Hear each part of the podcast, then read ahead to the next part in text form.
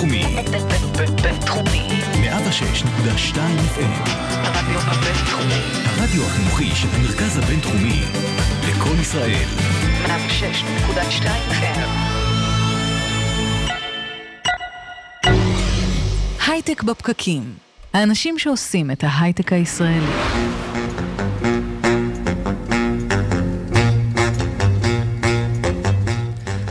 בוקר טוב, יום חמישי, רביעי לאפריל 2019, הייטק בפקקים.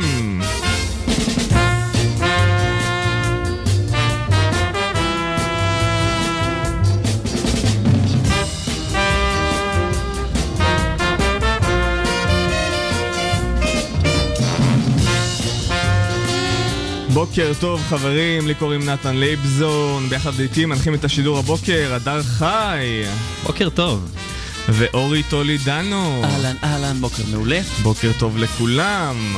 השבוע גילה נוסע, או יותר נכון אה, מישהו שטס במטוס, אזרח ליטאי, שהוא הנוסע היחידי במטוס, במטוס בוינג של 180 נוסעים, הוא גילה שהוא לבדו על מטוס. אותי אישית זה היה היה מחרפן. טייס?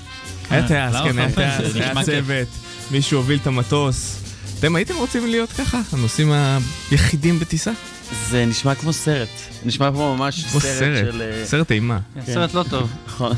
סרט לא טוב. אבל הוא נהנה, הוא נהנה. יש הסבר לזה, אבל בוא בוא ניתן לכל אחד להיכנס לפנטזיה שלו, הוא יעשה אלגוריתמים? בטיסה. זה אלגוריתמים? זה לא הסבר? אלגוריתמים, לא, אלגוריתמים. סתם. הוא פשוט לא בפוקס, קנה מטוס עם one way ticket. עסק בעייתי.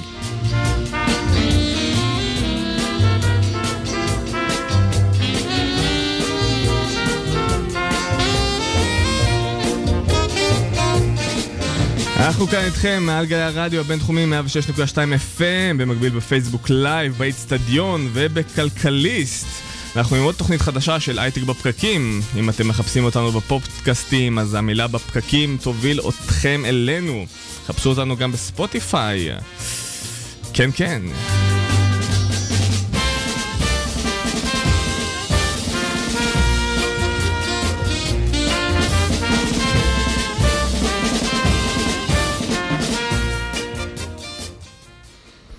אז אנחנו נמצאים ככה בניחוח בחירות, אווירת בחירות, למי שלא שם לב, שבוע הבא אנחנו כנראה רובנו נצא לקלפיות ונבחר כל אחד אה, את המועמדים שלו. כולנו, כולנו נצא. אמן, אה, למרות שכרגע אומרים שיהיו פחות אחוזי הצבעה מפעם שעברה, אבל אה, זו הזדמנות לציבור ככה לתפוס את עצמו ולהגיד, חבר'ה, בואו בוא נעשה, בואו נשפיע קצת כל אחד. בהקשר הזה, מי שלא מצביע, אני אומר דבר פשוט, שאין לו שום זכות לדבר על פוליטיקה עד נכון, הבחירות הבאות. נכון, הבעיה-. זה הבעיה, שאנשים לא בוחרים ואז אחר כך מתלוננים. כן. אז, כן. לא עשית את המעצמך. מי שנמצא איתנו אה, היום, ככה כדי להמשיך לדבר על התופעות המדאיגות והחששות שקיימות מאז שנראה לי רוסיה התערבה בבחירות לארה"ב, למרות שגם כן. השבוע טראמפ די זכ... זוכה מכל החשדות. אה, שראל עומר, מנכ"ל קומיוניקט 360, שכבר התארח אצלנו בעבר ודיבר איתנו על fake news ועל דברים אה, מפחידים כאלה. אה, ובאת לדבר איתנו היום על זווית אחרת והטיות אחרות שקורות, כן. אולי קורות בבחירות הנוכחיות. לגמרי, לגמרי. אז תודה רבה שאתם מארחים אותי שוב, תענוג.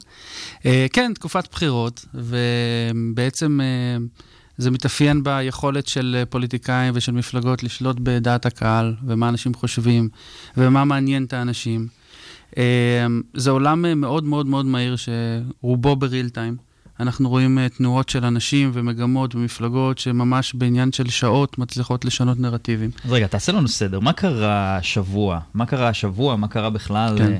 כל הדברים שקרו עכשיו, זה לא בוטים, זה אומרים שזה משתמשים נכון, אמיתיים, לגמרי. אז מה, מה בעצם? לגמרי, בעצם אה, נוצר, אה, זה חשיפה של פרויקט הבוטים הגדול, שזה פרויקט לא ממומן על ידי נועה רותם ויובל אדם, שבעצם מה שהם עשו זה שהם ניתחו את השיח בישראל, סביב הפוליטיקאים, וזיהו מספר אה, אקאונטים, 154 פרופילים בטוויטר, שהם פרופילים מזויפים, ועוד 400 שחשודים. ובעצם מה שהם ראו, שהם מש- משדרים נרטיבים דומים מאוד, בזמנים דומים מאוד, ב- לאורך תקופה רבה. אה, ואז בעצם הוציא דוח על זה, שאמרו שיש פה איזושהי מגמה לעשות אה, הטיית דעת ציבור אה, ולהניע נרטיבים מסוימים בזמנים מסוימים. אז רגע, אבל אם זה משתמשים אמיתיים, אז מה בעצם הבעיה? זה לא כל- חוקי, זה... אז מה? כול, קודם כל, חלקם אמיתיים וחלקם לא אמיתיים. זאת אומרת, אנחנו שמענו על אלה שאמיתיים, אבל יש כאלה שגם לא אמיתיים. הבעיה היא פה בעצם זה שזה תקופת בחירות, וזה זה בעצם בפוטנציאל אה, הטיה של מפלגה על דעת הקהל. זאת אומרת שאם אומרים דברים טובים, לדוגמה על ביבי, ודברים שליליים על גנץ, והם אה, מנסים לדחוף את הנרטיבים האלה לאנשים בסושיאל, אז בעצם יש פה סוג של מגמה של הטיית דעת קהל. אבל אלה, אנחנו מדברים בסופו של דבר על משתמשים אמיתיים, על לא בוטים. רובם אמיתיים, הם פשוט התחזו לאקאונטים שזה לא הם, וזה גם נותן להם את היכולת להגיד דברים מאוד מאוד לא יפים, שזה בלי שום קשר ויליישן של הפוליסי. יש שם אנשים שאיימו על החיים של אנשים, שאמרו, כלל- שאמרו, אה, דיברו בשפה מאוד בוטה. אה, וזה כשלעצמו בעייתי, אה, וזה חלק ממגמה של לנסות לשלוט על השיח, כי בסוף יש הבנה של ב-2019, מי ששולט על הנרטיב באונליין, הוא בעצם זה שמצליח להוביל את האג'נדה שלו, אם זה פוליטיקה, אם זה עסקים, אם זה תחרות בין חברות, אם זה חברות שנסחרות בנסדק, הכל זה עניין בסופו של דבר של שליטה בנרטיב, מה אנשים אומרים, איך הם אומרים.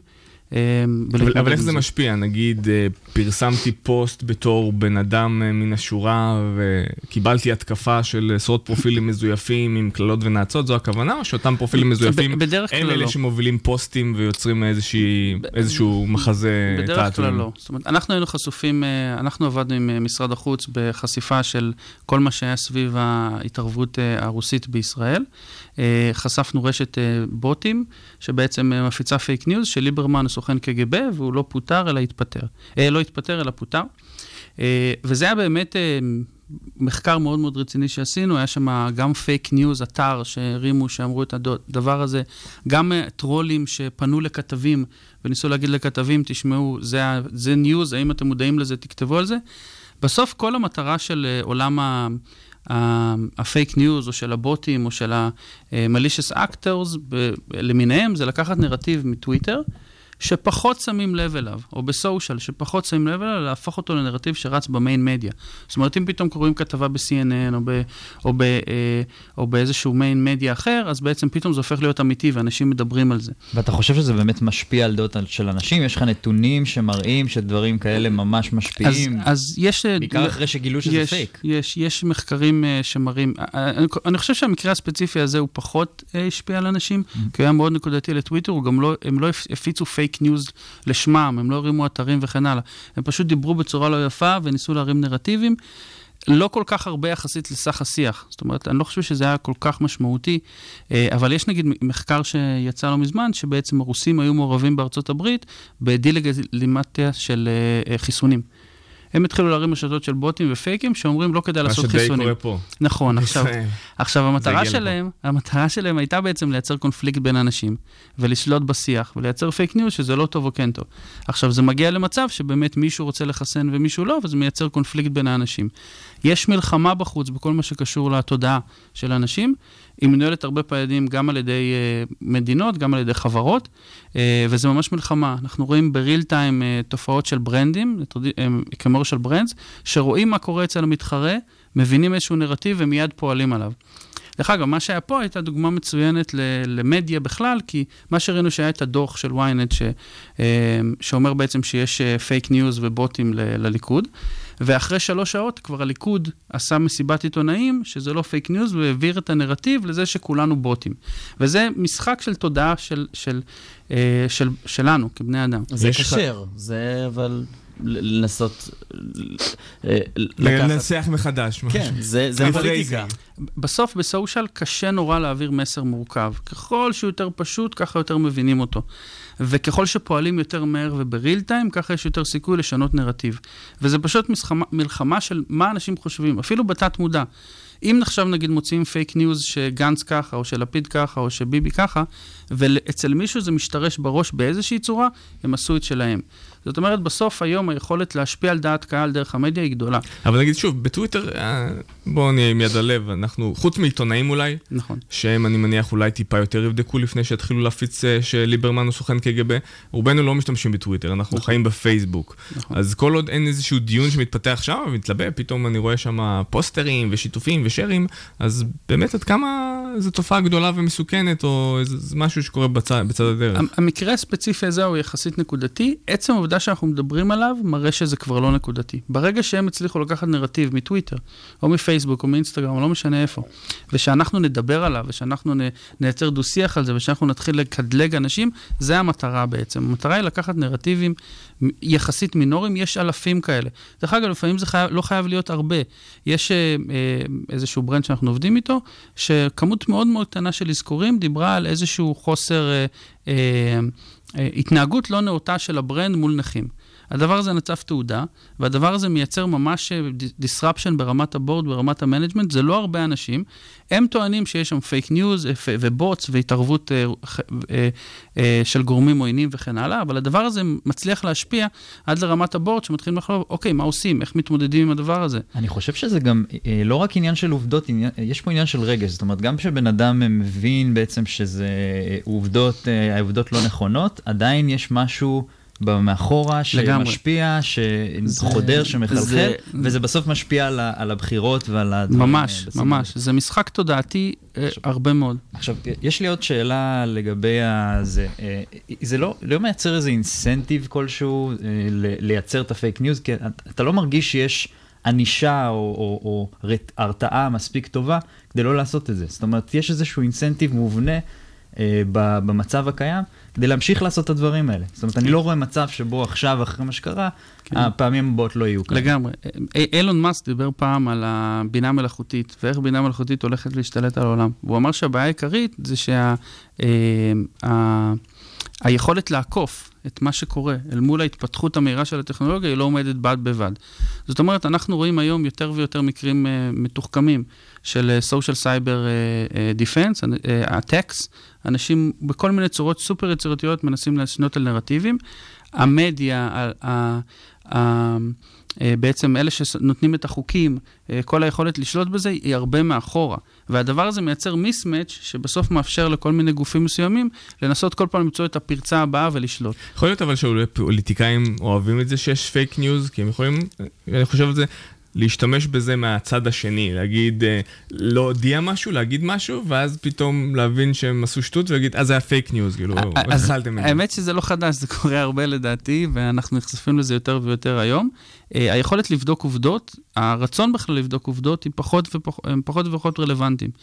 Uh, היום הכל בריל טיים, נורא קשה לבדוק דברים שקורים. אנחנו גם מוצפים באינסוף מידע. נכון, אבל גם הריל טיים הוא האישו פה, והדאטה. זאת אומרת, זה שילוב של שני דברים. יש המון המון אינפורמציה והכל ריל טיים. אתה הולך לישון, אתה קם בבוקר והעולם מתהפך uh, במקרים מסוימים, לאנשים מסוימים, באזורים מסוימים. Uh, וזה באמת עולם של ריל טיים ועולם של שליטה על נרטיב, הכל...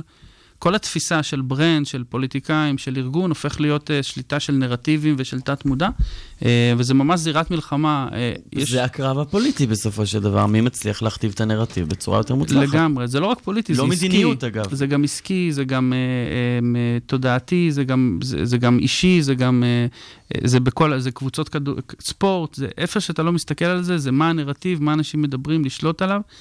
אה, ובימינו צריך טכנולוגיה כדי לקחת את כל הדאטה, לשמור אותו, לנתח אותו, אה, להבין על מה אנשים מדברים, והכי חשוב זה בריל טיים. אה, היום יש יותר טלפונים סלולריים מאשר אנשים. יש 8 מיליארד טלפונים סלולריים וקצת פחות אנשים. וזה אומר שכולם חשופים בכל רגע נתון לאינפורמציה ולדאטה, ו, וזה באמת משחק של איך לשלוט בזה. שראל עומר, מנכ"ל Commun.it 360, על הסכנות אה, שיש ברשת, אה, עם ה... נראה לי האמרה ככה, המסקנה של תחשבו טוב טוב על כן. מה שאתם קוראים, האם זה מספיק מבוסס לפני ככה שאתם אה, מתחילים אה, ליפול ברשת של הפייקרים. תודה רבה שהגעת. תודה רבה לכם. קראתי בעיתון, קראת בעיתון, שהמחירים ירדו, ירדו. ולא יהיה ביטול. אני נשבע באלוהים. אז למה המחירים קופצים כמו משוגעים? כי עובדים עלינו, עובדים עלינו. ולמה מספרים? מה מספרים?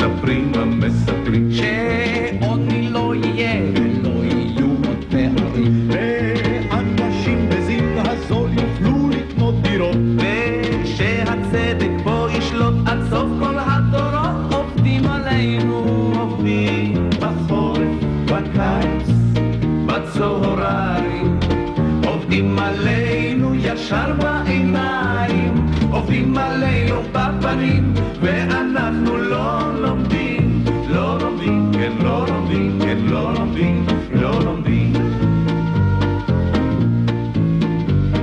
שמעתי חדשות, נו מה ישן בחדשות? שדף חדש נפתח ולא יהיו עוד פרשות. אמרו בחדשות, כן בחיי שכל יום פה עפים ראשים? עובדים עליהם. ואורי עם חדשות השבוע. חדשות השבוע. אז um, אני יכול להרגיע את כל מי שלא עקב אחרי um, חדשות הייטק בשבוע האחרון. דברים גרנדיוזיים במיוחד לא קרו, אבל כמה דברים שמתקשרים לפוליטיקה, הכל פוליטיקה. פותח, זה אמר כאן ופה עשה ספין כזה.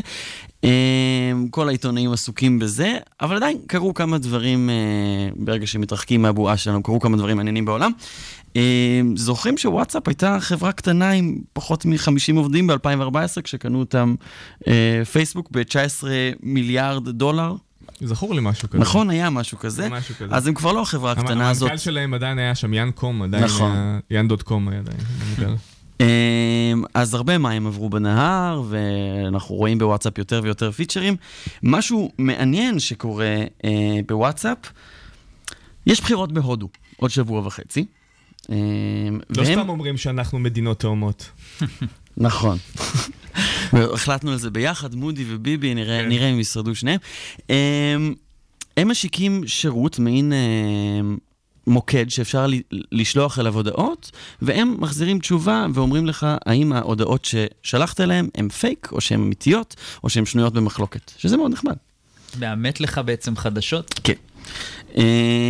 המוקד הזה, הם עושים אותו, עושים אותו שיתוף פעולה עם חברה מקומית, כמובן כחלק מניסיון להילחם בפייק ניוז. אממ, מאירועי הפרקים הקודמים בהקשר הזה, הם גם הגבילו את, ה, את ההודעות לרק חמישה נמענים להודעות תפוצה, גם כביכול כדי להילחם בפייק ניוז, לא נתעלם מזה שיש פה גם אינטרס אבל זה כלכלי. רק דרך הודעות שרשרת שעוברות בוואטסאפ, או כל הודעה, שאתה פתאום רואה איפשהו במקום אחר, אתה יכול דרך אני המוקד מניח הזה... שזה מוכוון בעיקר להודעות שרשרת אז זהו, זה שעוברות. מעניין, ווא- וואטסאפ התחילה כבר גם, עשתה הרבה מאוד מחקרים, דווקא וואטסאפ באמת, אה, נראה לי בגלל המקרה שקרה בהודו עם, ה, עם הרצח הזה של האישה, אם אני לא טועה, שבוצע בעקבות איזשהו פייק ניוז, או היה, היה שם משהו כזה, אז דווקא הם ולא פייסבוק עושים כל כך הרבה מאמצים, ואנחנו שומעים עכשיו גם אה, איזה משהו כזה שהם אה, פותחים. אני חושב שפייסבוק בכללי עושה המון מאמצים כדי לשמור על עצמה נקייה מכל הדברים האלה. היא כי היא. מתחילה להבין שיש פה long term damage, מה שנקרא. זאת אומרת, זה לא, לא מחר בבוקר פוגע בה, אבל זה פוגע בה לאורך זמן, כי נכון. לאט לאט פחות ופחות אנשים מאמינים אה, למה שהם קוראים וסומכים על מה שהם קוראים שם, ויש פה נזק, בגלל זה דרך אגב הם מחזקים מאוד את, ה, את הנושא הזה של המעגלים הפנימיים, של הקבוצות, אנשים יכולים יותר להתבטא שם אה, בצורה אותנטית.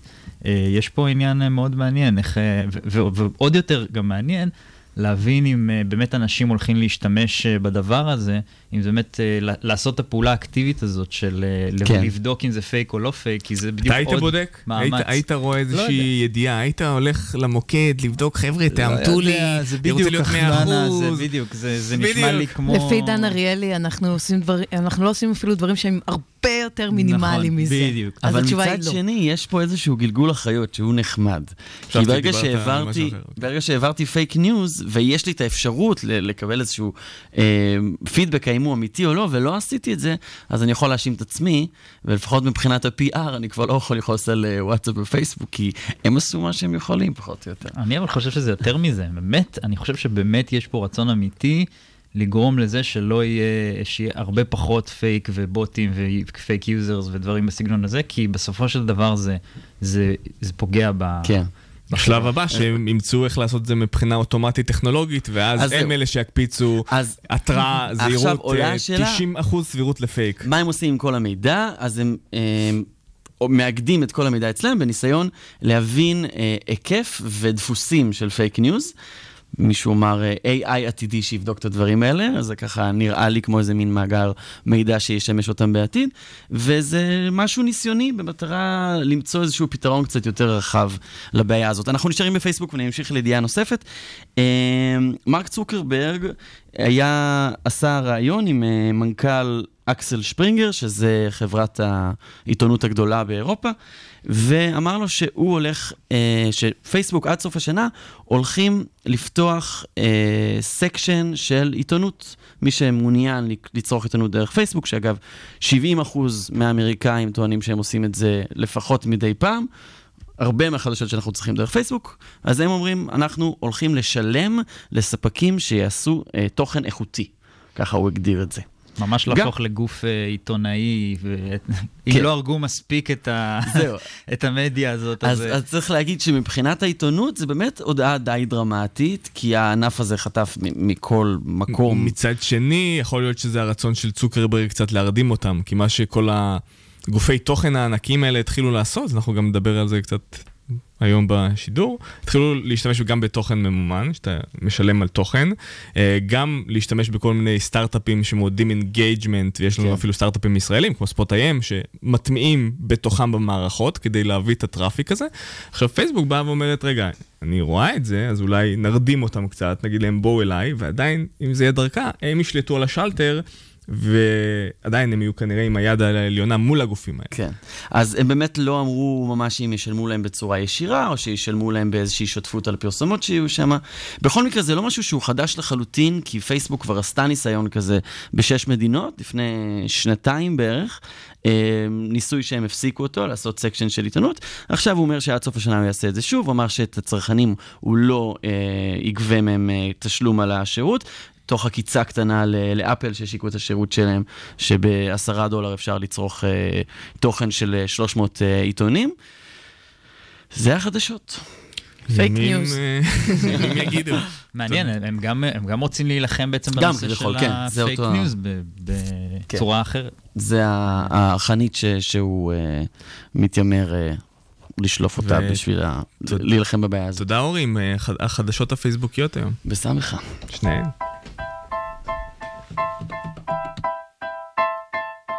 לא לא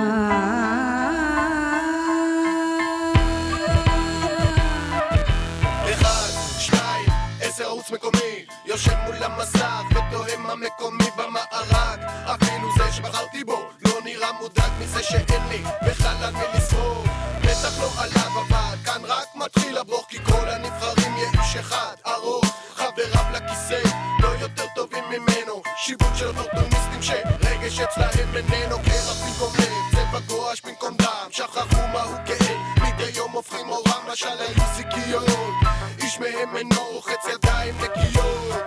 אולי אני האידיוט שלא מבין איך מעשים פחות חשובים מתדמית. שמתקשה להירגע על מכסה חבית הדינמיט ושלא מצליח לזכור אך מנסה מתי הפך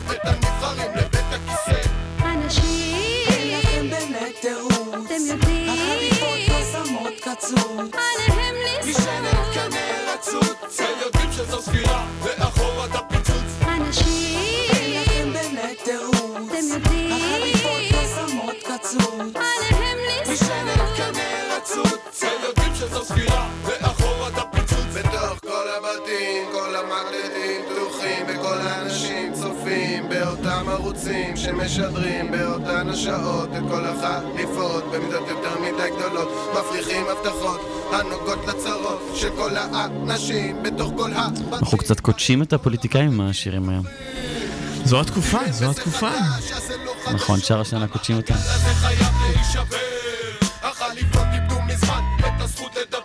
סתם, יש שם פוליטיקאים חרוצים שעובדים קשה, אני סתם, סתם מלכלך, לא יפה. נכון, מאוד לא יפה, מאוד לא יפה. כל כך הרבה. במיוחד עכשיו, זו התקופה, מי שלא שם לב, אה, שהפוליטיקאים מתרוצצים ברחבי הארץ, מתחייבים להכל, מחבקים, אוהבים, אה, עושים קירוב לבבות של ממש. חבל שזה יסתיים עוד אה, עשרה ימים מהיום, אה, קצת אחרי הבחירות. אה, אבל אנחנו באנו לדבר על זה עם יעלמן שחר, שהיא חוקרת ומרצה בתחום השפעת הטכנולוגיה על האדם, כדי לדבר בעצם על התופעה הזאת, איך הפוליטיקאים מצליחים למשוך את הקשב שלנו. או שוב לא ושוב מצליחים. ושוב ושוב. או לא. או לא. או לא מצליחים. Uh, תראה, כשאני מדברת על שיטות uh, באומנות הקשב, אני אומרת בעצם לאנשים, אנחנו נמצאים בעידן של עומס קשבי.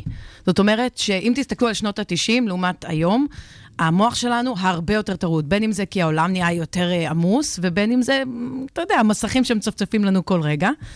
ולא יכול להיות שאני מסתכלת על שלטים, ועשיתי קצת עבודה אה, לפני שקראתם לי, הסתכלתי בגוגל. שלטי חוצות. שכן, לראות קצת מה היה בשנות ה-90, ב-2000 והיום. מעניין. זה אותו, אותם שלטים, כלומר, הפונטים, הצבעים, הגודל, הכל. זה, זה לא הגיוני, כי האדם מאוד השתנה, עבר בצורה אקספוננציאלית. האדם השתנה, הוא עמוס. האדם אוקיי. השתנה, אז אבל שלטים? המסרים לא. נכון. אז איזה שלטים כן? אז איזה שלטים כן. קודם כל, אני רוצה שפוליטיקאים, אם הם רוצים טיפ מהיר, אז שינסו להפנים שהמשפט, תסתכל, אל תסתכל בקנקן, אלא במה שיש בתוכו, השתנה. תסתכל בקנקן. על הקנקן, זה כנראה מה שיש בתוכו. וזה לא כי אנשים סביבנו נהיו שטחיים. ממש לא. זה מה שקורה למוח שהוא נמצא במצב של עומס. אז תבינו את זה ומפה תתקדמו. אני אתן לכם, אה, מה, ממש ניתן להם כזה טיפים איך לשפר קמפיינים וזה? יאללה, נו. קודם כל כן, וגם אנחנו, אה, גם אנחנו רוצים אה, מדברים שנעשו להבין מה קרה. אה, אפשר רק להחמיא. בהקשר הזה לפייגלין, שהיה לו... אני לגמרי שמתי את זה פה היא בליינאפ. שמה פה עם אה, ארבע כוכבים. כן, כן. פייגלין, אה, אני חושבת, אני לא יודעת, מישהו שם לדעתי מאחורי הקלעים מבין בתחום הקשב, ואחד הדברים שהם שמו לב זה שהדרך להפנות את תשומת הקשב של סטודנטים למשל, זה לדבר על הנושא של אה, מיסים, ביטוח לאומי, שזה ממש מרגיז לראות חצי מהמשכורת שלך הולכת לשם. ו? ואז לבוא ולהגיד משפט, נפרק את הביטוח הלאומי. חבר'ה, דיברתי פה בעבר על אצטרובל כחול. משפט כזה, עזבו עכשיו רגע מה קורה מאחורי הפייק ניוז או לא. זה מושך קשב. זה נקודה. בום. אתה יכול להגיד הם משקרים או לא, אבל אתה תתייחס לזה 100%. השורה התחתונה, הם יגיעו לקלפי וישימו פתק אה, פייגלין? נו, אז, אז זה מה מה אתם רוצים? שמניע את האנשים, כן. כי אמירות שאם- מאוד אה, אה, ניטרליות לא- לא עוברות בדיוק. את ה... למרות שאם במקרה של פייגלין זה לא הדבר היחיד שהוא אמר, הוא גם... ולגליזציה, הוא לגליזציה, והוא ידע כמובן. למי הוא פונה, לתל אני אגיד אביב, לסטודנטים. אני כן. אגיד לך את האמת, פייר, נשבעת, אני, כששמעתי את זה, היה לי ישר איזה פולס כזה. התנדנדתי. התנדדתי. אבל אה, כן, אנחנו לא קוראים גם לעומק, רוב האנשים כל כך עמוסים, הם רוצים לקרוא מצע, הם רוצים להבין, אבל הם לא יכולים, כי הם עמוסים. רגע, אז את מדברת על פייגלין, יש לו מצע של 300 ומשהו עמודים. איך אבל- זה מסתדר עם, אבל- ה... עם הקשב הקצר הזה? היית באתר? אני אני לפני. שביקרתי אני את לא קראתי, יש לי אבל המון המצביעים ביקורת. שלו טוענים שהם אז קוראים את כל קראתי, הספר. יש וואלה. יש שם אה, גרסה מאוד מאוד מאוד מקוצרת. או, הנה. עם אייקונים יפים. אבל הספר של פייגלין הוא רב-מכר, זה לא סתם, הוא מוכר המון את בסדר, הספר שלו. הספר יופי, גם- גם לכחול לבן יש 300 ומשהו עמודים, יאיר לפיד לא, כתב 30 בזמנו. ומשהו, אבל אבל איך זה מסתדר? אותי- זה מעניין איך זה מסתדר. מי יקרא אבל 30 עמודים? מי? קודם כל, כל, אה, הסתכלתי, אנשים, אני קראתי גם אני הסתכלתי על מצעים, אה, יש גם מקוצרים, גם לכחול לבן יש אה, משהו מקוצר. עם זאת, מקוצר זה אף פעם לא מספיק. לא ב- כן. אם זה לא ארבעה משפטים, אז זה לא מספיק מקוצר. נכון. לא לפחות לדור של 40 ומטה. ארבעה משפטים זה ארוך, זה צריך להיות שתי חופר. מילים. שתי מילים. רון חולדאי בבחירות המקומיות היה ספר של 300 עמודים, זה היה המצע שלו. וניסיתי להשיג את המקוצר בהקשר הזה, איכשהו התעניינתי בו גורי. אמ, לא היה. אני לא יודעת למי הם פונים, הם רוצים את העם, הם רוצים שהעם ילך להצביע, אז למה הם עושים... טוב, בכל מקרה, תקשיבו. כן. אז עשיתם את המצע, מפלגה יקרה, לא עכשיו... כן. עכשיו יש, יש את הקטע הזה ב-user experience, כל הנושא של איך בנויים אתרים. אתם צריכים לתת כותרות שגורמות לבן אדם לצלול פנימה. הרי הרבה אנשים קוראים רק כותרות היום. אז למשל, אם הכותרת אה, של, נגיד, ניקח את המצע של כחול לבן, אז הם רושמים... שאומרים לנו אה, פה 45 עמודים. אוקיי. רק לתקן את מה שאמרנו. ומה הכותרת לא לכל 30. דבר? אז תעשו מצע קצר יותר, ובמקום לרשום חברה וכלכלה, תרשמו אה, בתים ולא עוגות. אוקיי, ואז כאילו, רגע, אפילו עכשיו שאמרתי בחדר את המשפט הזה, רציתם את ההמשך של ה... אני בדיוק גירדתי ברך- בברך, ופתאום הסתכלתי. בבקשה. אני מגרה את מי- הדמיון. חוץ מפייגלין, חוץ מפייגלין שיש עליו דיון סוער, ואני רואה שכנראה אולי שני אלה הולכים... אה, לא סיימתי את המשפט, אה, אמרתי הולכים. אה, מי עוד עושה עבודה יפה בקטע הזה של למשוך- אותנו, לגרום תשמע, לגרום להיות שונה? לדעתי, אה, ביבי, בדומה לטראמפ, באמת ציון לשבח בכל מה שקשור לאומנות הקשב. אני, לדעתי, צריכה ללכת לחבר'ה שלו לקחת שיעורים פרטיים. אה, ממש, אם זה מהמילים כמו חמוצים וכאלה, לעשות כי הוא כותרות. הקופירייטר הכי טוב שדרך במדינה הזאת. חד משמעית, אני, והנה, אבל אתה רואה, אתה אומר לעצמך, לא יכול להיות כל כך הרבה מצביעים, אבל הנה, אבל זה עובד. כן. למה להתווכח עם עובדות? אגב, הפלפל שנזרק לג... אה, לכיוון שלו עשה לו המון טובה, כי הנה השם. שלו חזר לכותרות. וחבר'ה, אנחנו, זה עובד קצת כמו היפנוזה. אם אומרים את השם שלך הרבה פעמים, בין אם זה הקשר רע ובין אם זה הקשר טוב, לצערי היום, זה מה שגורם לאנשים להתנדנד מצד לצד ולהגיד, ביבי, גנץ, כאילו, מה שהם שמעו, זה פחות או יותר הולך לשם. עכשיו רגע, בוא ניתן קצת טיפים. יאללה, היה ונגיד כחול לבן היו פונים אליי להתייעץ על אה, קמפיין אפשרי, במידה. והם לא התייעצו, אז אה, אני מקווה שזה לא מאוחר מדי, אבל למשל, אחד הדברים זה לקחת את השלט שלהם, שרשום בו כחול לבן, וכל מה שלעשות זה לשחק עם הצבעים. את המילה כחול לעשות בכתום, ואת המילה לבן לעשות בכחול. נחמד. זה נקרא אפקט סטרופ. מה הקטע של אפקט סטרופ, חוץ מזה שככה מצאו פעם מרגלים? זה אפקט שהוא תופס קשב. כלומר, אתה נוסע בכביש, ומאוד מאוד קשה לך להתעלם מהעובדה שיש לך התנגשות קוגניטיבית במוח. אתה רואה את המילה כחול והיא בכתום. אלמנט ההפתעה, made to stick. אה, זהו. עכשיו, עכשיו אני אומרת להם, תפסתם את הקשב, אני אומרת לכם, קוגניטיבית תפסתם את הקשב? תנו פה עכשיו איזה משפט. משפט אה, כמו, אה, אפילו הכנתי לעצמי מראש, למקרה שתשאלו אותי איזה משפט, לדוגמה. רגע, רגע. תנו לי. רעיון למשפט, עד שאני מוצאת את הזה. תישארו צעירים לנצח. כן, משהו כמו... שק... לא. אם שרואים צבעים, אתה שיחקת על הרעיון שהצבעים לא תואמים, אז ת, לא תדברו על... אתה לא עיוור צבעים, אתה רואה נכון. בדיוק. אה, שקיפות והוגנות, אם נוריד את זה טיפה שלב אחד מתחת לנתן. אז כאילו הרעיון הוא, אני מרגיש שזה היה סלוגן מנצח. מה, כן? נכון, היה כן, שם. אתם רואים המסר נכון. חייב להיות מאוד מחודד ברמה. שיישאר לך בראש. זאת אומרת, זה משהו שהוא באמת חייב להיות... אני רוצה להיתקע לבוחר בראש. אוקיי, אמ, יש איזה נתון של 50% מגיעים לקלפי ועדיין מתלבטים. אתם מכירים את הנתון הזה? כן, כן.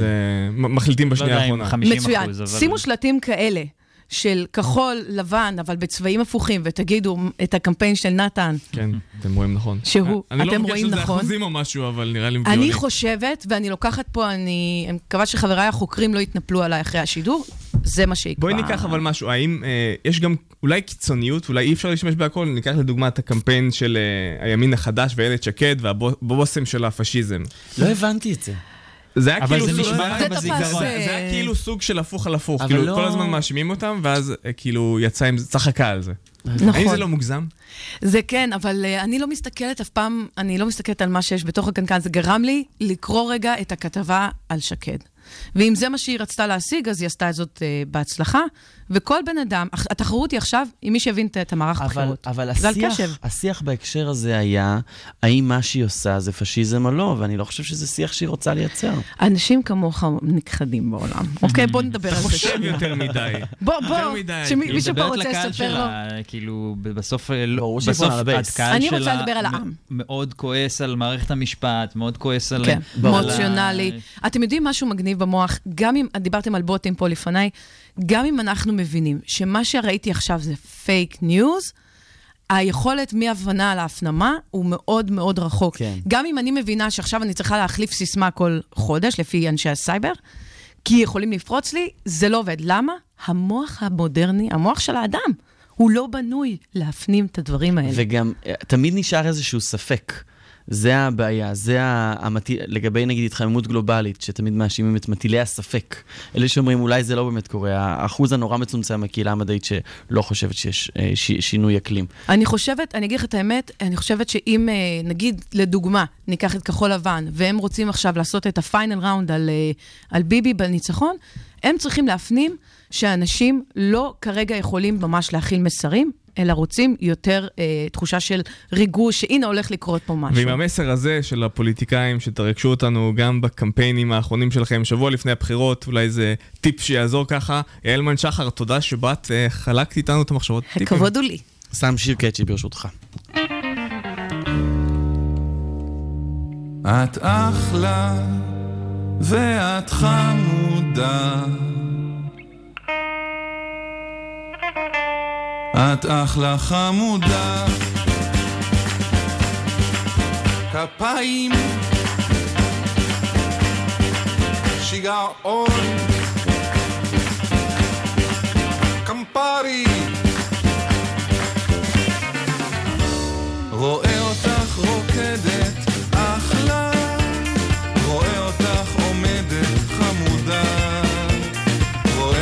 יושבת מחושבת וזקופה ותוך כדי הכל גם חמודה. את אחלה ואת חמודה. את אחלה חמודה. כפיים. שיגעון. קמפרי שותקת, אחלה שולח סימנים שחמודה. רואה אותך קולטת, מחייכת נבוכה. טוב, בוקר טוב למאזינים שלנו, בוקר טוב לארי מנור, בוקר טוב לוויקי להב, בוקר טוב גם לארז גביש, בוקר טוב לנועה ביטון. את אחלה חמודה. כפיים שיגעון. קמפרי. והתחלנו קצת לדבר על זה בחדשות השבוע, ואנחנו בעצם נמצאים בעידן המידע, שיש לנו, אנחנו כל כך מוצפים במידע ותוכן בכל מקום, כל תוכן. הזמן. תוכן, תוכן, ידע, ידע, טוחנים, טוחנים אותנו את התוכן הזה. ואנחנו גם ממשיכים לדפדף ככה. בדיוק, זיפ זיפ, ימינה שמאלה, למעלה למטה לצדדים, zoom in zoom out. מי שנמצא איתנו היום הוא אלרועי מרום, מנכ"ל Linnovate, כדי לדבר על תוכן שנרצה לשלם עליו. האם זה נכון? אנחנו נרצה לשלם על תוכן, אלרועי? אבל אני, אני המוצר. גם שאני... בוקר טוב. בוקר טוב. אה, כן, אנשים כבר משלמים על תוכן. הסקר הכי טוב זה פשוט ללכת לבורסה ולראות אה, חברות תוכן שמתחילות להגיע לנפחים מאוד גדולים, כמו למשל הניו יורק טיימס, שיש לו כבר ב-2018 400 מיליון דולר רק ממנויי הדיגיטל שלו, מהמנויים, לא מהפרסומות, ולראות את נטפליקס, ולקרוא על... אה, על אה, אפל, שהוציאו מוצר את ה-News Plus, ואת דיסני, שמוציאים את אה, דיסני פלאס, ולראות פה אפילו גם בארץ את המגמה של גם פלאס, יש פה גם פלאס בישראל. ynet פלוס, כן. אה, משהו חדש. נכון. כי יש שינויים בהרגלי הצריכה, אה, ואנשים, אה, צרכנים, אה, מוכנים בשביל הנוחות ובשביל החוויית המשתמש אה, לשלם על תוכן. באמת, אני, אני אגיד לך את האמת, אני נכנס לכתבה שהיא עולה כסף, ואני עדיין אה, לא, לא משלם, אפילו שזה יכול להיות גם אה, דולר בחודש. זאת אומרת, זה עדיין אה, לא, גור, לא מספיק חשוב לי כדי שאני... כאילו, אתה נכנס לכתבה, אתה רואה שאתה צריך להמשיך לקרוא אותה, כדי להמשיך לקרוא אותה אתה צריך לשלם עכשיו ויוצא. לשלם, עזוב, רק ויוצא. להוציא את האשראי זה מבחינתי... אז זהו, אבל יש פה אולי גם הפ- הפרדה בין סוגי התוכן, דיברת על נטפליק, שזה תוכן ט- טלוויזיוני, לבין כתבות. שכתבות, אנחנו אומרים, טוב, אה, אז גלובס פרסמו משהו בתשלום, אה, נקרא את זה בכלכליסט, אה, יכול להיות שנמצא שם כתבה אחרת, אולי לא בתשלום. כאילו, יש לנו אולי יותר אלטרנטיבות. האם אנחנו חושבים בצורה כזאת? אנחנו, אני, לא, אני לא מנתח את זה ככה, אני לא רואה הבדל בתוכן, אני חושב שזה עניין של אלטרנטיבות. אם ניקח וידאו, לפני כמה שנים בודדות, הפאבלישרים של הוידאו, היה- היצרנים, הם היו בלחץ, כי אתה יכול ללכת לביטורנד, לאימיולים או לפיר טו פיר אחרות, ולראות, אה, לצרוך את התוכן שלך. אבל פתאום אנשים אה, כן קונים, והסיבה לדעתנו, דרך אגב, זה לא בגלל התוכן, כי אותו תוכן הוא יכול היה לצרוך, אלא הנוחות. כן. אנחנו חושבים שזה בדיוק אותו דבר כמו שאנשים נוהגים לשלם היום על חנייה. אה, תמיד היה צריך לשלם על חנייה, אבל היום זה יותר קל, אז אתה נהיו אומר, עצלנים בשביל- יותר באיזשהו מקום. בשביל סכום כל כך פעוט יחסית, אני אלחץ על הכפתור ויהיה לי ראש שקט, ו... וגם בחדשות, אתה, תראה, המספרים לא משקרים. כשאתה רואה את המספרים של הניו יורק טיימס, ואתה רואה את המגמות, אז אתה מבין שיש צרכנים שמוכנים לשלם, אבל נכון שהתוכן הבסיסי צריך להיות מעניין. זאת אומרת, הוא צריך להיות אה, מספיק טוב שאני ארצה לצרוך אותו. האם יש אמונה שכאילו תוכן ממומן הוא גם פחות שקרי? זה נצרוך פחות פייק ניוז? תוכן ממומן הוא פייק ניוז, כי בסופו של דבר זה חלק מהמודלים הישנים של הפאבלישרים, שנתנו תוכן בחינם, הפרסומות לא מכסים את ה... הפרסומות לא מכסות את העלויות, אז הם מצאו מוצר שהוא חצי, שהוא לא מבוקר. אבל אה, בוודאי שתוכן פרימיום הוא יהיה פחות fake news, כי יש מישהו מאחוריו שאתה יכול לבוא אליו בטענה, הוא אה, ישות אה, שאפשר להגיע אליה. זה לא, זה לא רק זה, זה חלק מהטיעונים של עיתונות עצמאית. ברגע שהרבה אנשים מממנים עיתון ולא, והם לא תלויים במספר מצומצם של מפרסמים, העיתונות הרבה יותר חופשית, כמו שהייתה בשנות ה-90, לפני שהנחיתו עליה את כל המכות שהיא סבלה מהם עד היום, כמו ל- דרושים וכולי שלקחו ממנה. לייצר תוכן עולה כסף. אתם גם מייצרים תוכן, אתם יודעים אה, במה, במה כרוכה האופרציה הזאת. ואם אתה נותן תוכן בחינם, אז יש לך אינטרס כלשהו. לשנות תודעה במקרה של fake news, או לחילופין אה, אה, לייצר מזה איזשהו אה, לובי או פרסום או שיווק, אף אחד לא נותן תוכן, אה, אף אחד לא ייצר תוכן ללא אינטרס. אז רגע, אז אתה חושב שהענקיות, דיברנו ב- לפני זה שענקיות הטכנולוגיה מנסות למנוע את כל הנושא הזה של ה fake news ולגרום לו אה, להיות מופחת, אז אתה חושב ש... ומצד שני יש אה, גורמים עם הרבה מאוד אינטרסים חזקים, כמו אפילו מדינות, להשפיע ולייצר fake news. אתה חושב שהם יצליחו בסופו של דבר למנוע את זה לאט לאט ולייצר מצב שבו יותר נוח כבר לצרוך חדשות אה, אה, איכותיות וחדשות שמשלמים עליהן? תראה, לדעתי fake news היה משחר ההיסטוריה. מספיק שאנחנו נלך למלחמת, ה... לפני מלחמת העולם השנייה ואת מכונת התעמולה הנאצית, אה, מה עשו עם אה, fake news ולאן זה הגיע. זה יהיה. עכשיו, לחברות התוכן הגדולות אין אינטרס באמת, אבל, כי הם בסופו של דבר האינטרס שלהם הוא מסחרי, אבל לרגולטורים כן יש אינטרס והם כן מתחילים להשפיע וללחוץ, וזה יוצר איזשהו לחץ, אה, אה, לחץ סביבתי, ואנחנו כן רואים את זה על יותר בקרה. אה, ויותר דגש על פרטיות. אז אבל אני מאמין ש... הרגולטור הוא זה שגם מפיץ את ה fake news. נכון, נכון, אבל לרגולטור הזה יש כמה פנים. בפן שלו שהוא מגן על הציבור, אז אנחנו רואים את הלחץ, רואים את זה בפייסבוק, ורואים את האיחוד האירופי, מה שהוא עושה לגוגל עכשיו, על גם, זה מקרה של אנטי, אנטי טראסט, אבל גם בנושא של פרטיות.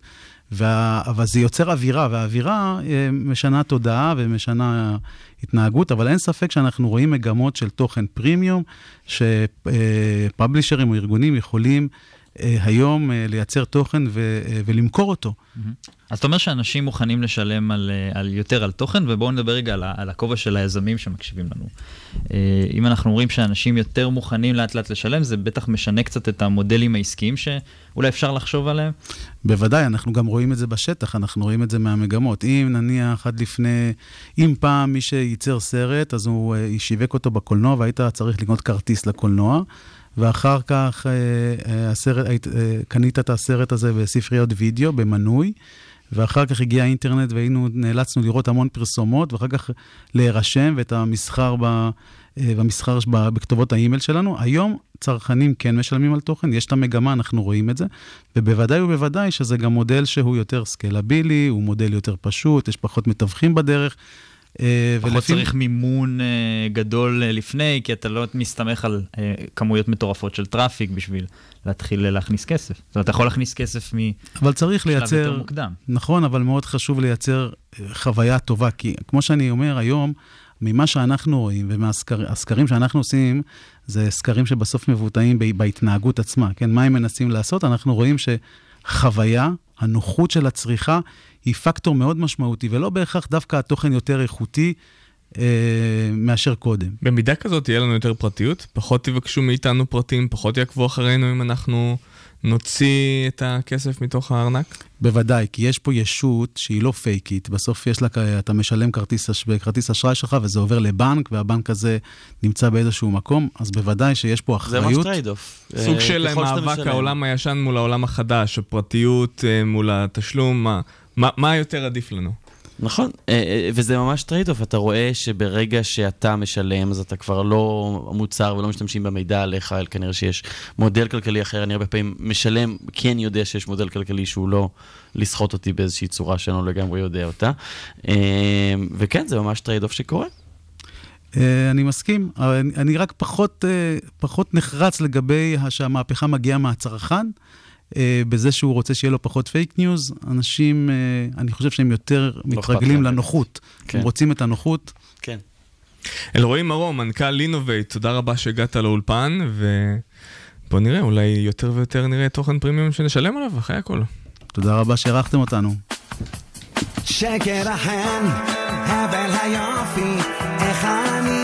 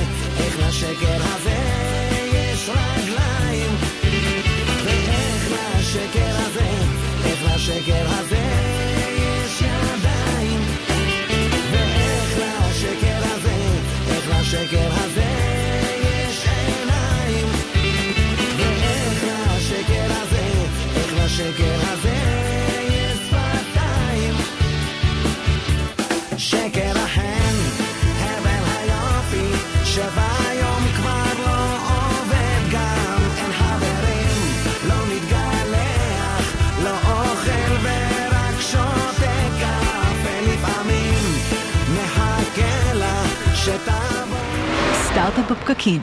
ואנחנו בסטארט-אפ בפקקים, שהיום הוא סטארט-אפ על גלגלים עם טלי מילר לוין, CBO של... של Softwheel. Softwheel. מה זה CBO רק? Chief Business Officer. אוקיי. ביטוח עסקי. שזה אחלה שם, שם מגניב. אז אה, הגעת הגעת אה, על רכב לאולפן, נכון? לגמרי. עם הגלגלים של Softwheel? או עדיין לא? עדיין לא. עדיין עדיין לא. לא. הגלגלים של Softwheel יהיו סטנדרט ברכב החשמלי העתידי. אז אז מה זה בעצם. Softwheel? Softwheel חברת סטארט-אפ, אנחנו יושבים בתל אביב, אנחנו אה, פעילים בתחום של מה שנקרא mobility, שזה כולל personal mobility, כיסאות גלגלים ואופניים, ורכב. ומה שאנחנו עושים זה אנחנו מפתחים, מתכננים ומייצרים את הסטנדרט הבא של רכב חשמלי. מה הולך להיות הסטנדרט הבא באמת של רכב חשמלי? זה בטיחות, זה מהירות, זה להיות בלי נהג אולי? זה, כל זה ביחד, ובכלל אני חושבת שמה שמעניין ב, בעולמות הרכב זה שאנחנו במהפכה מאוד גדולה. כל העולם הרכב עובר מהפכה גדולה, וזה מאוד משפיע עלינו, ויש פה באמת הזדמנות שטכנולוגיה פוגשת שינוי של שוק. מה אנחנו- הכוונה במהפכה? איזה מהפכה? אנחנו בעולמות של רכב חשמלי, היום בערך 1% מהרכבים החשמליים הם, חשמל, הם אה, מהרכבים החשמליים. כן. תוך עשור, כמו של טסלה? כמו של טסלה, טסלה בערך מהווה 50% מזה. תוך עשור, כ-30% מהרכבים יהיו רכבים חשמליים, וזה מהפכה מאוד גדולה עבור יצרניות הרכב, ובכלל בעולם הרכב, מה זה עושה לחברות הרכב.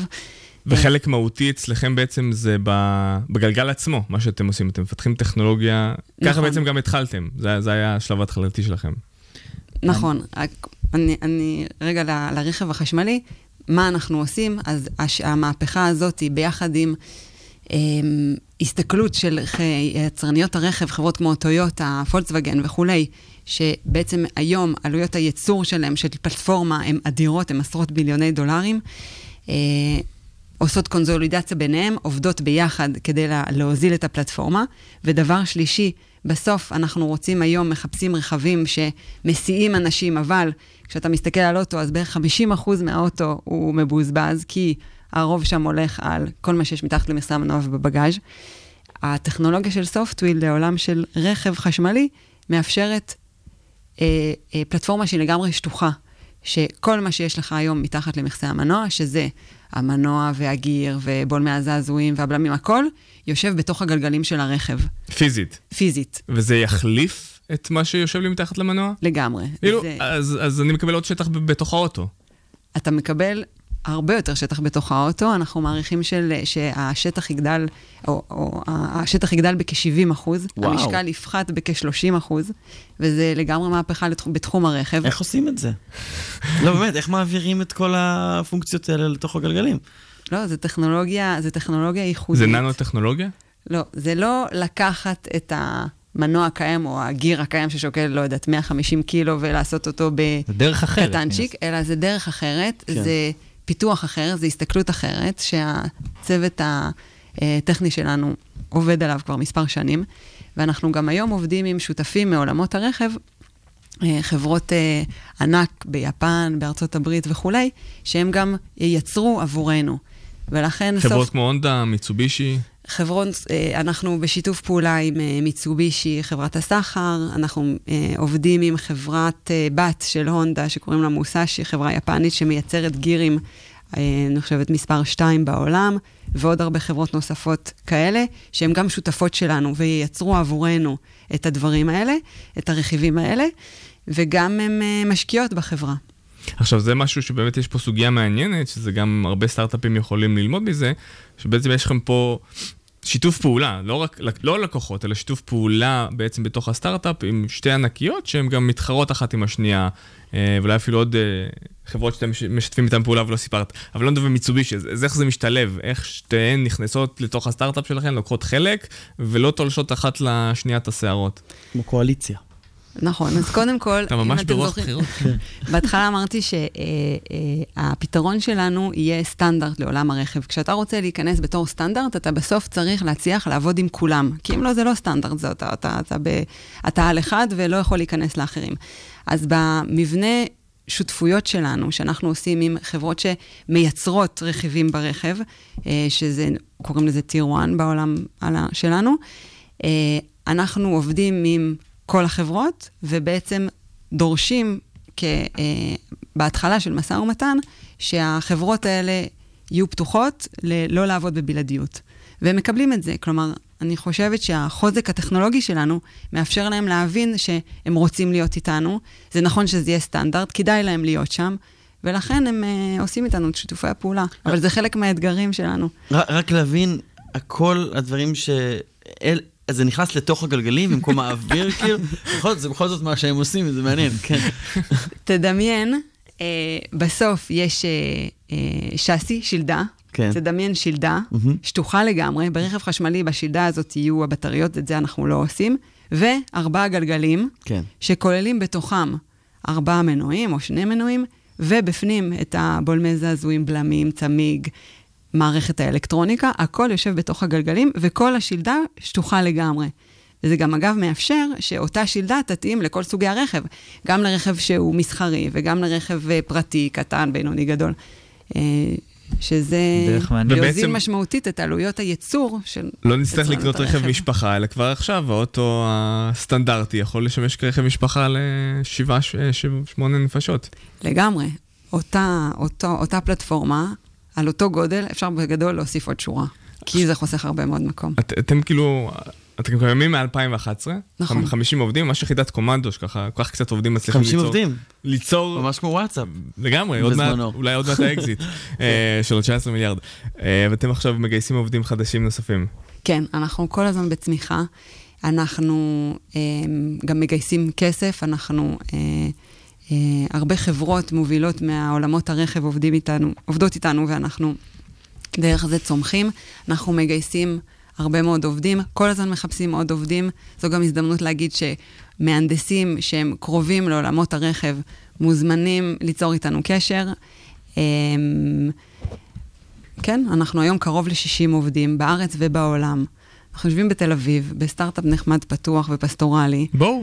אה, עם כלבים, וזה, כיף. אז המהפכה בתחום הרכב, שתיתן לנו גם יותר מקומות בזכות הרכבים החשמליים והגלגלים החכמים. אה, טלי מילר לוין, ה-CBO של סופטוויל, תודה רבה שהגעת לאולפן. תודה שהזמנתם אותי.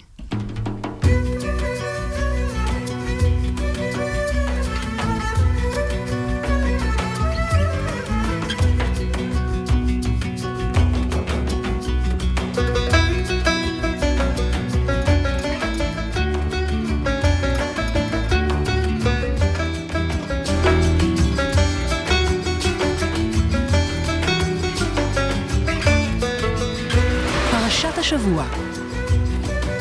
ובמעבר חד, אנחנו עוברים לפרשת תזריע, שהיא הפרשה הרביעית בספר ויקרא, עם הדר חי.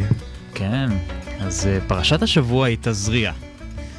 אה, מדברת אה, ברובה על דיני צרעת ומצורעים, מחלה שלא קיימת כל כך כבר היום, לפחות לא ברמה שהיא הטרידה פעם. וידבר הזמן אל משה לאמור, ואל משה ואל אהרון לאמור, אדם כי יהיה באור בשרו שאת או ספחת או בארת, והיה באור בשרו לנגע צרעת, והוא בא אל אהרון הכהן, או אל אחד מבניו הכהנים. וראה הכהן את נגע באור בשר, ושיער בנגע הפך לבן, מראה הנגע עמוק מאור בשרו, נגע צרעת הוא, וראהו הכהן וטימא אותו. ונראה שצרעת הייתה מחלה מאוד קשה ובעייתית פעם, יש לה הרבה משמעויות גם אה, היסטוריות, תרבותיות, זה כזו ש, ששווה הרבה מאוד הנחיות, גם פרשת השבוע הבאה, אה, היא נקראת פרשת מצורע, אה, והיא עוסקת ממש אה, כולה גם בנושא הזה. כי ואני- היו, היו מגלים מחוץ ל... נכון, זה, לכפרים זה היה וליישובים. ממש אישו, אנשים שהיה להם צרת, כן. אנשים שהיה להם צרת, זה היה ממש אה, עניין. יש חרם חברתי. כן. בגלל זה היא, היא, היא מחלה מאוד מעניינת מנקודת מבט היסטורית, אז ניקח איזה רגע להעשרה, היא לקחה חלק משמעותי בתולדות האדם, הסיקה הרבה מאוד את הדמיון, אה, ובאה לידי ביטוי הרבה מאוד אה, באומנות. והמילה הזאת, צרעת, מצורע, היא מרתיעה רבים עד אה, עצם היום הזה. עכשיו, מה זה בכלל אה, צרעת? מה זה בכלל הדבר הזה? אז אה, אה, בהיסטוריה היא הייתה שם משותף לכמה מחלות, אה, והתייחסה בדרך כלל למחלות עור שונות. מחלות אה, מין, שחפת, פסוריאזיס, אה, אקזמה וגם מחלת הצרעת. אה, אה, כנראה שהצרעת הזאת, אה, שנקראת היום מחלת הנסן, על שם האיש שזיהה את החיידק שגורם לה. ממש צרה. אה, כן, כן, זו צרה צרה. צרה צרורה, ופעם זאת הייתה באמת צרה צרורה. היום אה, צרעת אה, בעצם זה משהו שהוא, או לפחות אה, מחלת הנסן הזאת, אה, שמדברים עליה היום, זו מחלה שהיא ניתנת אה, לטיפול. אה, שמדובר על אה, מקסימום, במקרים חמורים, אה, עניין של שנתיים, גג. איך, איך טיפלו בה בעבר? אין לי מושג. for the record, אין לי מושג איך טיפלו בה בעבר, אני מאמין שעם... ים המלח. אני מאמין שעם כל מיני דברים אחרים ממה שמטפלים בה היום, אבל מה שמעניין אותי בהקשר הזה, זה באמת איך מחלות שפעם, ושווה להזכיר את, ה- את האיידס בהקשר הזה, ואת האנטיביוטיקה, וכל מיני דברים שפעם היו מאוד בעייתיים לאדם, איך הם פתאום נעלמו.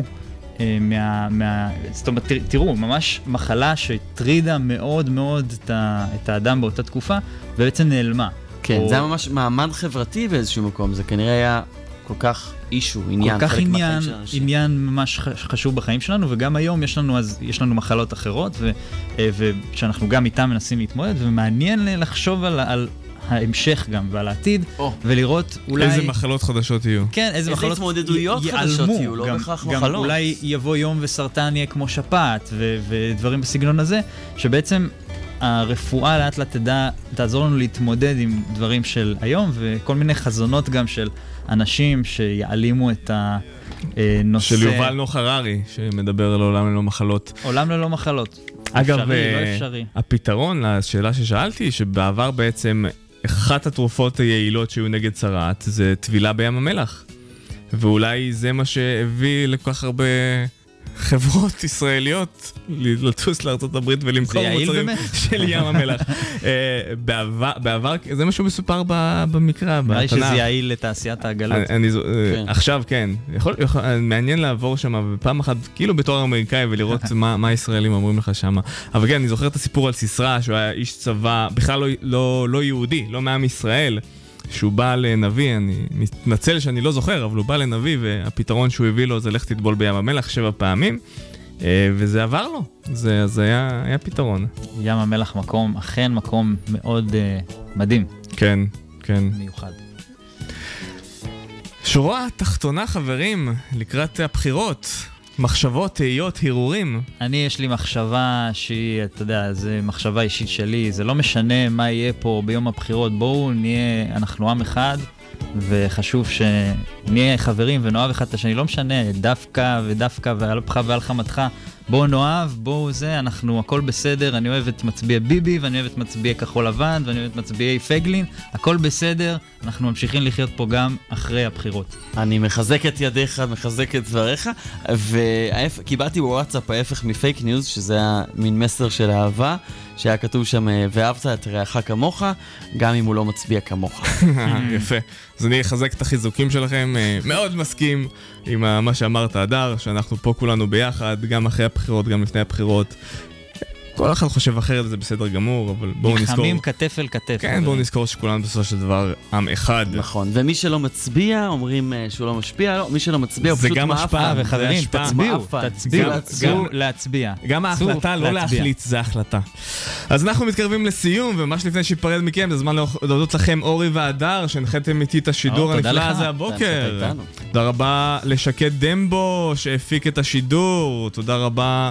לאורח המיוחד שלנו עם בווידאו, אה, Mister שי. ביום חמישי הבא נהיה עם אורחים חדשים ואנשים שעושים כמוכם את ההייטק הישראלי. תודה לכם שהאזנתם לנו בפקקים בדרך לעבודה, וסעו בזהירות, גם אם עדיין אין לכם גלגלי Softwheel.